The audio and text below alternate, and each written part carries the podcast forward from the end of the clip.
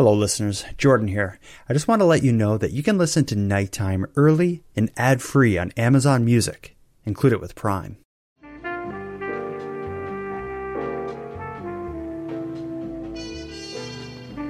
Welcome to Missing in Canada, an ongoing series by the Nighttime Podcast.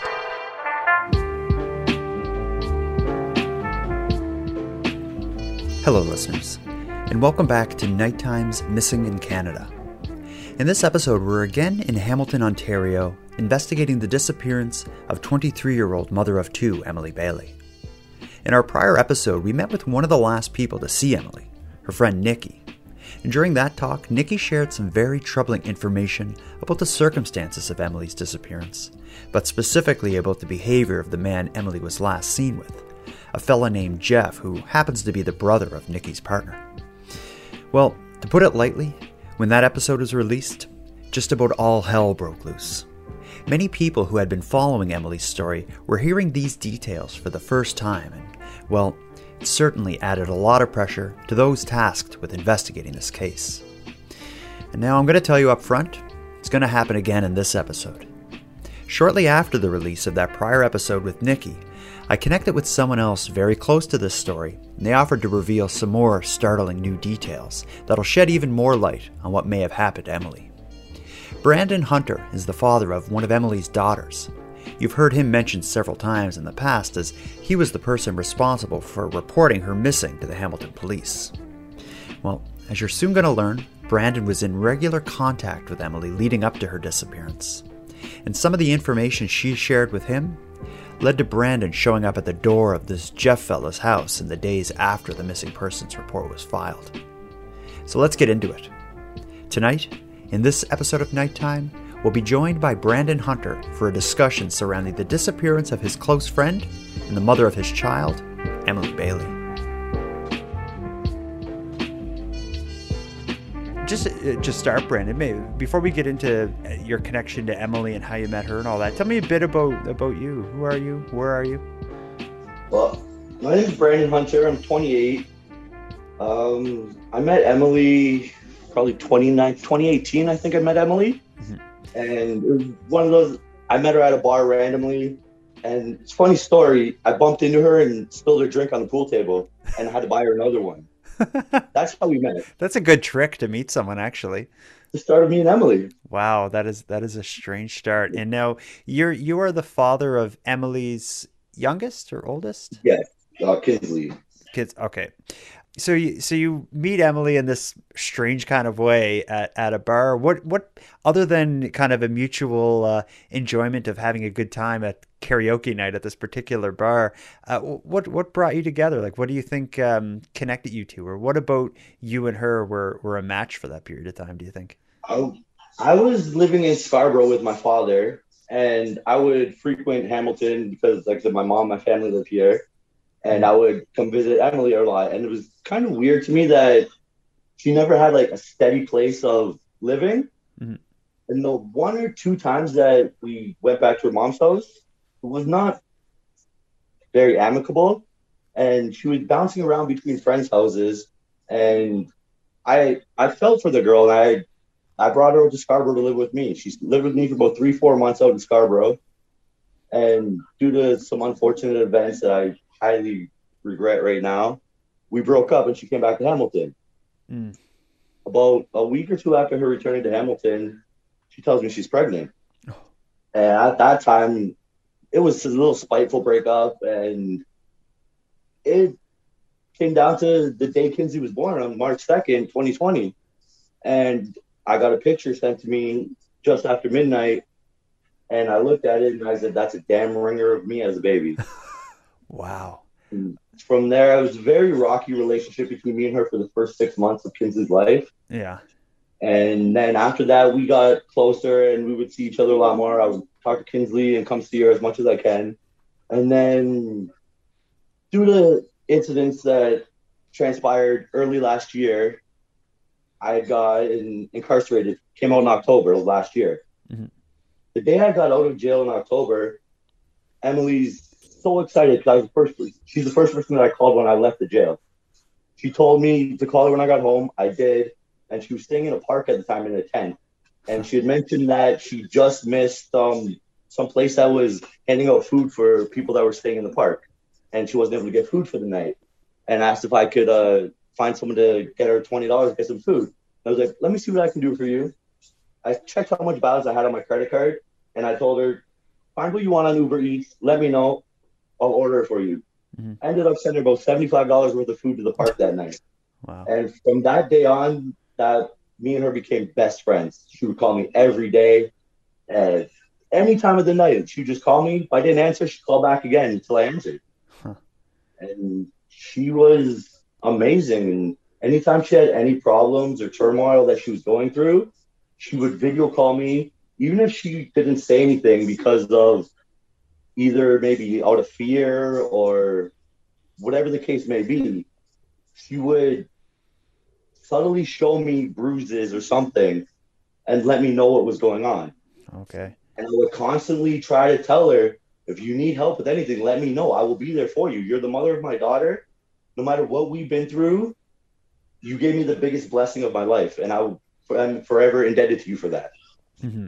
So you, you really like kind of reconnected months prior, just a couple months prior to her going missing. It sounds like just with you know you getting out of prison or whatever. It seems like you were just kind of getting on the right path as you know co-parents or whatnot. Uh, although you weren't together, it seemed like the the relationship was good between you two at this point. It was beyond good. It, it got to the point where my mom called me and she said, "What's going on between you and Emily? You guys are talking a lot more than you used to."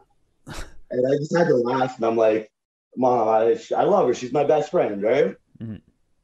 And so from there, I was on house arrest in Scarborough.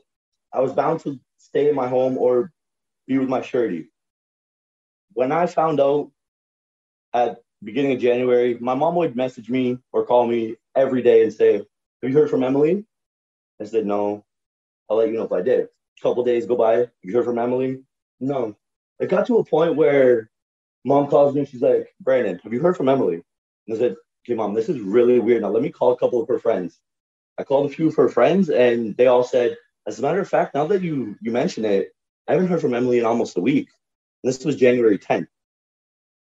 I phoned my mom back and um, I told her, I was like, no one else has heard from her. So when nobody had heard from her on the 10th, I called Hamilton police. Um, yeah, so I, I knew it was you that actually was was the one who filed the report. But as far as how it actually like what actually led to you be uh, led to you being concerned. I, I understand she she didn't show up for uh, a planned visit. Tell me about that. Like, uh, I'm, I'm assuming it was like a certain day of the week or something. She would come by to, to see Kinsley and spend time with Kinsley. She would message my mom and ask if she could come by on days that weren't scheduled. When it got to a certain point when she was missing visits and not contacting my mom, it was my mom and my stepdad started to get concerned because they have done amazing work with my daughter, and I don't know where I would be or Kinsley would be if it wasn't for these two. They're my superheroes right now, and Kinsley's as well. So they would they started getting worried, and then it started worrying me. And it got to a point now I regret that it took 10 days. It should have been two days after call, but Emily's known to go off the grid for a, couple days here and there, not for 10 days. It was, she messaged me New Year's Eve around 12, 12.30 in the afternoon, mentioning that um she's like, hey, you, you're really good at getting uh, cars uh, for rent. Can you, uh, I need one for the day. I'm like, what, what's going on? She's like, uh, I just need to, I have some running around to do and I need a driver. They, I'll pay them. And I was like, okay, this is a little odd because her boyfriend Jeff at the time he had a truck. And so I was wondering, like, why do you need a vehicle if you if Jeff has a truck? And then we stopped talking from then. And at at two thirty nine a.m. New Year's morning, I messaged her Happy New Year, and that is the last message that has been opened and delivered to her on Facebook. Oh wow, okay. And she didn't respond to it, obviously, right? No. So the the the thing with the car, this is the first I heard of her needing a car or looking for a car on New Year's Eve, or well, at least the the afternoon of that day. Did she elaborate on the running around, like what she needed to do or why she would have needed this car? she didn't have to with me because I knew what it was for. Jeff was going to every store he could and stealing stuff and then reselling it. And there was a point she called me. And she was in the video called me. And she was in the basement, like with a power grinder, sanding down copper so they could go sell it. And like, what is going on? This guy's supposed to be having a job. All this good stuff's going on for you. And then when she told me she was pregnant with this kid, that's what I think triggered whatever ended up happening to Emily going missing with Jeff.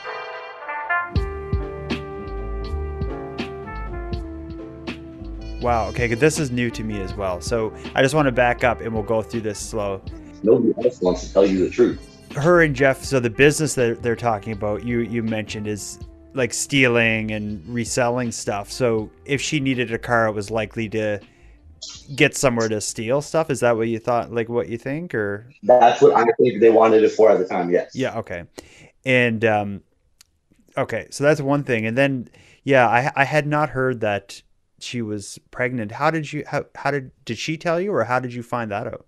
Like I said, we were so close. She messaged me and said, she's like, Hey, what are you doing? I'm like, nothing. Why? What's up? She's like, Are you alone? I'm like, Yeah. She's like, Okay, call me. I have to tell you something. I'm like, Okay.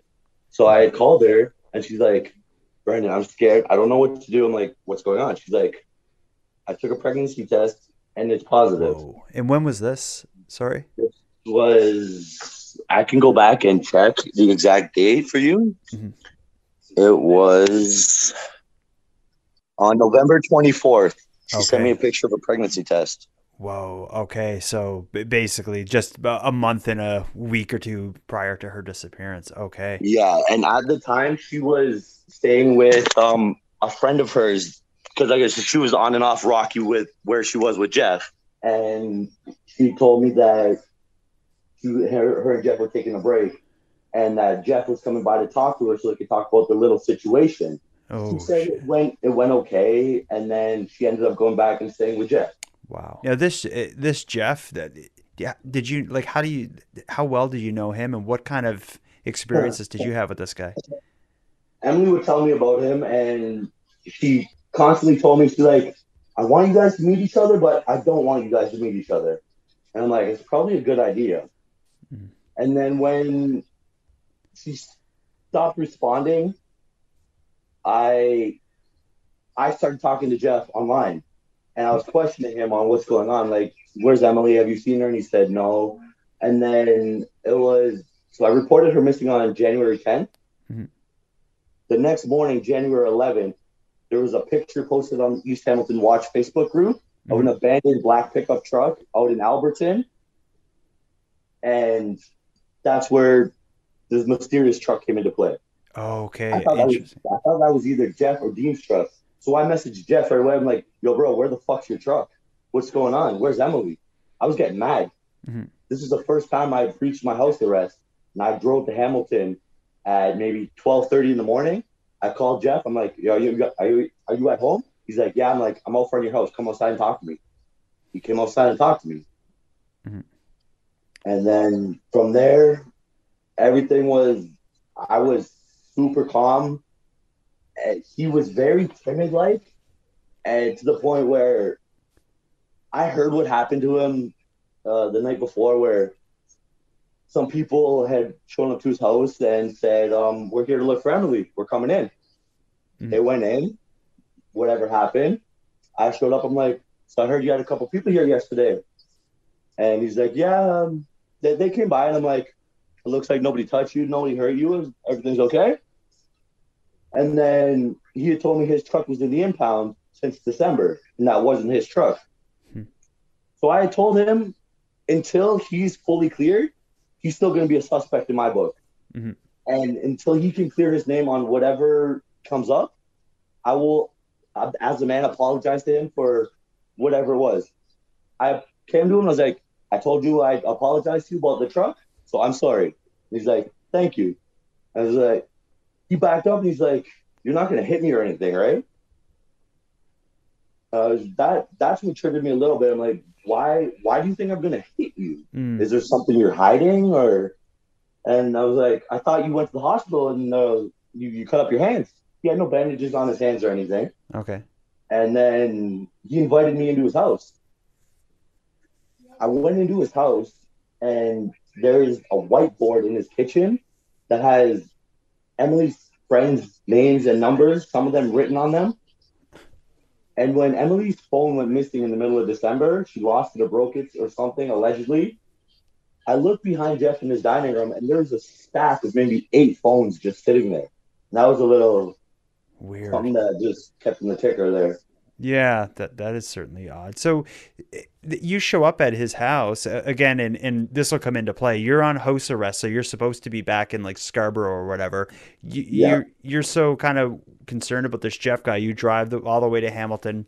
You get him to come outside, and you have this this talk. And he right from there he invites you in, and you go into his place. Did he like? What was his mood like? He was high as he was really high on whatever it was that he was on. Mhm. It was not normal. Okay, His eyes were so pinholed and beady; they were darting all over the place. He couldn't stay still. He was up and down from sitting, and then all of a sudden, I'm this really amicable, nice guy that he respects me and uh, he appreciates that I came to him the way I did. And he's like, I appreciate that, and I, I, I thank you for not coming here and hitting me. And and this is your first time meeting this guy, right? Yes. Um, what about this? You you said you were you were writing to him uh, after Emily didn't respond. Tell me about that. Like, when did your messages to Jeff start, and what like what was he saying about where she was and all this stuff? It, like, it, Uh, the messages would have started in early January. I can go back and see if I can find them. This is just like through Facebook. You're writing him, right? Yeah. So January 11th was the first message I sent him at 10 12. I'm like, hey, you are the last known person and place to have Emily. She is missing. What do you know? Called me, didn't answer. I'm like, where's Emily? No more games. You were you were the last to see her and have her in your house. Too many people want and need her home safely. Too many things lead back to you. It's in your best interest to cooperate with anybody who asks you. At January 11th, 9:32 p.m., he's like, "Yo, what the fuck, bro? Call me." I'm like, "Okay." I call him, and that's when he tries to explain to me, very mumble like on the phone that he's like, oh, I, I don't I don't know where Emily was. Uh, like he said, New Year's Eve, she said they got into a bit of an argument and she left, Hmm. but she didn't say where she was going. And Jeff had mentioned to me that he told her, "Oh, I, I'll, always care for you. I'll always be there for you. Anything you need, just let me know." And that's what Jeff told me then. Okay. So so according to like as far as what he told you, she just walked off from his house, and that's the last he sees her. Yes. Wow. All right. Um. So you go to his house. He, he lets you in there. You see the phones. How does this end? Eventually, do you just like shake his hand and like, "See you later, buddy"? Basically, yeah. Yeah. Because at that point, I'm like, everybody's a suspect, but there's nothing worse than an innocent person being blamed for something they didn't do. I've been on the receiving end of that many times, Yeah. but there's no one's, there's no answers, nothing. I, we're left in the dark with all of this, and I tell my mom and my dad and my close family, I'm like, I know I'm on conditions for staying home, but in my heart of hearts, I'm gonna go look for Emily. If I do get stopped by police, I know I did it for the right reason. hmm And And February 9th, mhm. this is, this is after I did the rally that we did. I, I got arrested February 9th, breaching house arrest. And that's when I went away for the four months. I just came back out now. yeah, and what you mean went away? You were you got arrested for breaching your conditions to stay at home or whatever. And my understanding is that when you weren't at home and breached your conditions, it was to commit uh, conduct a search or be involved in a search for Emily. Is that right? Yes. So when I reported her missing on January 10th, um, I created um, what was supposed to be initially like a get together of lit, her friends to just think of what to do and start looking for her. And it was planned for, I think it was January 15th, the Saturday. But the weather was minus 30 that day. So we scheduled it for the 16th. Mhm. By this time, there's reporters from the Hamilton Spectator, CHCH, um, CP24 that have contacted me and got wind of the rally. Okay. Was it CHCH showed up to Beasley Park on the February or January 16th, and that's when they did the the first set of news and videos. Yeah, I know the one because I, I saw you interviewed or at least talked to briefly. I think in that report. Yes, it's the same one that you used in the start of um, Lori's podcast. Wherever she is, just please come home, man. We love you, miss you. Brandon Hunter and Emily share a child together, 22 month old Kinsley. Emily has another daughter, Harper, who is three. The girls are currently living with their grandparents. She runs around on her on her toy phone. That's to say, she's talking to mommy. Her sister Harper looked at me the other day and said, "Please just bring my mommy home." And it's so so difficult. It's the hardest thing I've had to deal with.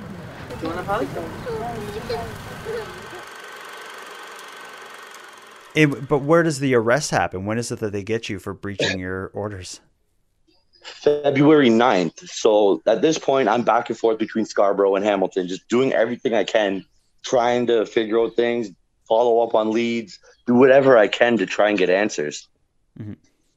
And I'm leaving a store, and police show up there, and they they tried they ID me, and I'm not gonna hide anything. I gave them my name Shit. and Okay. they ran it and they said you have you're on a release order where you sh- you're supposed to be in your residence or with your surety and i wholeheartedly explained to them i'm here this is a family emergency the mother of my daughter is missing it's in your database i reported her missing with you guys and they said there's some things we can give leniency to and other things we can't we're sorry we have to take you in on an undertaking of breach of conditions Wow. And then you you that's four, when four months you're you were back in because of this.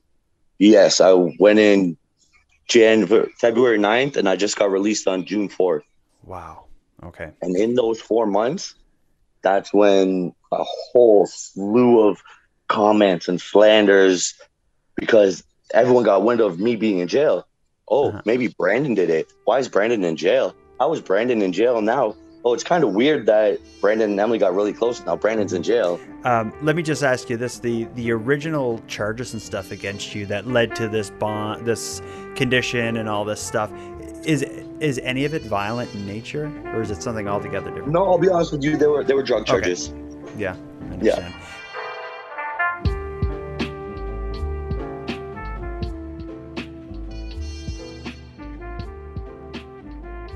I'm going to bounce around a bit with a few th- things that are just on, on my head. Is one um, you mentioned? So uh, Emily had told you that she was um, pregnant with with Jeff's kid. Uh, she was uh, anxious about it. She talked to him, and it seemed to go okay. Did you have any other conversations either with her or Jeff about about her pregnancy after after that? I did with her, and she told me that she was gonna go and get an abortion. Mm-hmm. And I'm thinking that's what might have set off a trigger and started a down downward spiral. Mm, But but you don't know of her ever actually going through with that, do you? I don't know. I can't confirm that. Yeah. But I guess if you I'm just thinking you're in touch with her a lot. If she was, you likely would have been one of the people that she turned to for support or, or at least talked it out as that was happening. Um, and, and did you ever bring bring up the the pregnancy or abortion with Jeff by chance? No, No. I didn't. Okay. Uh, I wanted to, to ask you a bit about about Nikki. So in, in the last episode I did uh, covering Emily's story, I had Nikki, who was a bartender at a time and connected with Emily through that profession. Uh, I had her on the show, and, and she was well connected with Jeff, as Jeff is her husband or partner's um, brother. The, Nikki, did you do you do you know her at all? And if so, what kind of interactions did you have with her? I've known Nikki as long as I've known Emily. Really, I met them both the same time at the same bar. Oh, okay. Was was Nikki working at this bar that you met Emily at? I it was a, a different bar by a different name at the time, but yes. Okay. All right. And what? Uh, tell me about her. Like, what was your relationship like with her? What did you know about her? Just, and the reason I'm asking is, I, I guess I was surprised at how close she actually is with Emily. Uh, the way Emily described Nikki was uh, that Nikki was her aunt. Oh, really? Okay. And so every time we would go to the bar, she's like, "Hey, come, my, my aunt's working. Let's go see my aunt." And then me and Nikki developed uh, a relationship on a certain level through the bar. And then a few years went by. Me and Emily broke up. Me and Nikki fell out of contact until now when Emily went missing and Nikki found out through me that Emily was missing. All right. Um, can you talk at all? You say you had a relationship through the bar with Nikki. Do you mean just in terms of like you go there and she worked there, or was there anything else to it that you can tell me about? No, that that was it. She was a bartender there, and Yeah. it was seven days a week karaoke. So I was like, Okay. boom, I'm in. All right. As Yeah. far as far as uh, what Emily and, and Jeff were doing together, I don't know how much you know about about them, like whatever crime they were involved in with stealing or whatnot. But do, would do you think it could have been something that was going far enough that she'd be putting herself in danger, or are we talking about kind of petty crime that, that these Petty two? crime. It was just like LCBOs, Walmart, and she'd always stayed in the vehicle. She would call me while he was in the store. She- I'm like, "What are you doing?" She's like, "Oh, I'm sitting in the truck, just in the store." I'm like, oh, oh "Okay, cool." Oh, so he would go in the store and grab stuff. Yeah. she- and she would be outside as the you know the, the driver or just holding off in the car or whatever as he shoplifted or whatever. Um, because my understanding is that he's in prison now and has been since sometime right after her disappearance. I wonder if this is connected to why he's in jail now. This stuff. No, it's not. I do know why he is in jail though. Are you able to say? He is in jail right now on a previous domestic for his ex girlfriend. That is also a friend of Emily's. Really? Okay. He beat her so bad one time with a, a plastic chainsaw that he thought she, he killed her. Okay. And this is right from the girl that did and She's shown me her court papers with Jeff's name on it. Nikki, um, she made it sound like he never had any violent history. He did, and his the mother of his children also has domestic charges against him.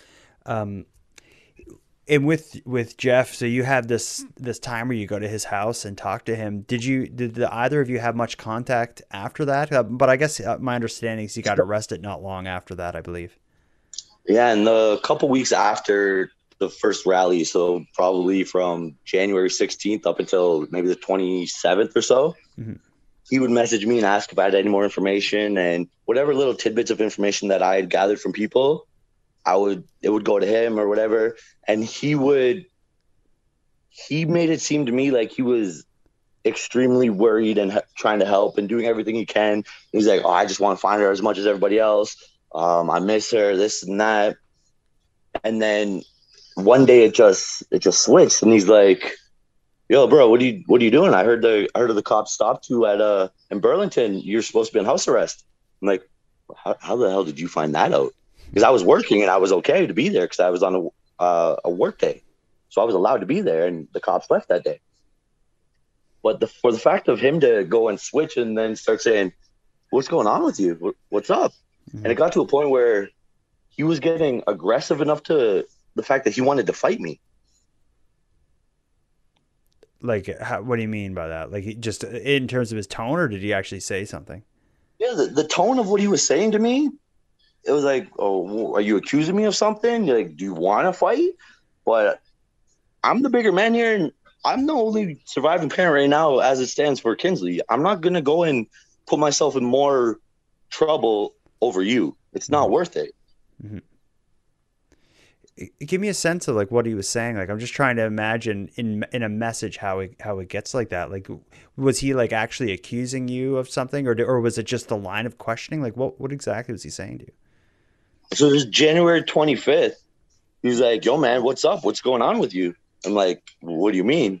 He's like, with everything going on right now, bro, there are limitations to what you can be doing. He's like, where's your head at, dude? And I'm like, what are you talking about? He's like, I'm hearing a lot of different things these days for what and why. I'm like, what do you mean? He's like, what the fuck? What did you do, Brandon? I'm like, technically, I was breaching house arrest, but I was at work. And I was like, because Emily is family, that's the mother of my daughter, and I was working, I was okay. And then he's like, then why are the police after you? Why are they questioning you? And then I went and did a two hour video deposition with the police, and my name was cleared. They said they never had one thought of it being me or me having anything to do with it. For one, why am I going to put myself at risk and show face on national television, Mhm. put my name in newspapers, and have all that out there if I did anything? Okay, but he, but uh, yeah, I'm getting kind of a, in reading those messages, I'm kind of getting a sense of where it's going. Yeah, it is odd that he would know all that stuff and that he would bring it to you. Um, with uh, seeing Emily, someone you know well and care about, the mother of your child, seeing her now on the on the news, missing persons posters, like does it even feel real to you at this point? Like when you're walking down the street, if you see a missing persons poster of Emily, like how do you how do you deal with this to see all this stuff and seeing it online and podcasts was, being made about her? Well, while I was inside, it was easier for me to not because I didn't see anything that was going mm-hmm. on. And then when I got out on the last Friday, I came to my mom's house really quick and seen my daughter, and then I came back very early the next morning, and that's when my mom showed me the picture book, and that's what started it. I just I just broke down crying, and hmm. it, anytime I see her picture now, it's just hmm. no matter what, at the end of the day, I always have and I always will have love for her. Mm-hmm. She's the mother of my child. She was an amazing mother. She still is an amazing mother.